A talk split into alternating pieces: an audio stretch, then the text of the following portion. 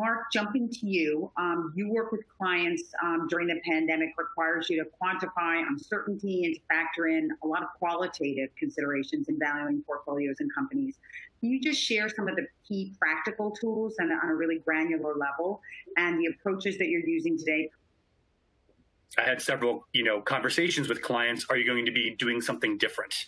And um, for any asset class. And I said, no, we're not. We're not going to do anything different. We have to kind of turn things on their ear a bit, though. And what do I mean by that? Well, first off, is that when, as a valuation practitioner, I always try and ground my work in the latest, you know, most realistic view of value.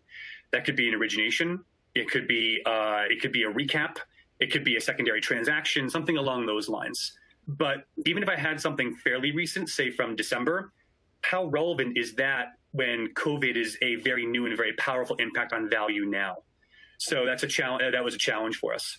When you think about valuation from that perspective, while I always really want to understand how my companies that I'm looking at are performing versus underwriting or versus most recent expectations, because I always say that valuation is a story best told over time.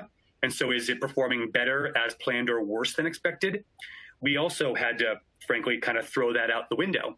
And so things became much more hypothetical, much more judgmental, and you were left to do your best to quantify things that were largely provided to you in uh, qualified terms. I think uh, Carolina went through some of the, um, you know, some of the things that she went through in her diligence conversations. I did the same thing. You know, what does your cost structure look like, variable versus fixed? How, how much flexibility do you have in terms of furloughing, in terms of taking cost out to preserve operating cash flow and liquidity? Let's look at your access to capital. Do you have the ability to draw your full revolver? Uh, have you already drawn it? Is, is it is it because you need it, or do you just want the dry powder? What does your revenue composition look like geographically and by customer concentration? where's the risk there? What does overall is, is liquidity the only issue, or are you already thinking about the the, the more broad term of solvency? Uh, those are all the types of things that we had a lot of conversations with deal teams on. And the reality is, is they could tell us what their thoughts were, but they were only in the very beginning stages of doing a whole new kind of basically uh, underwriting rewrite.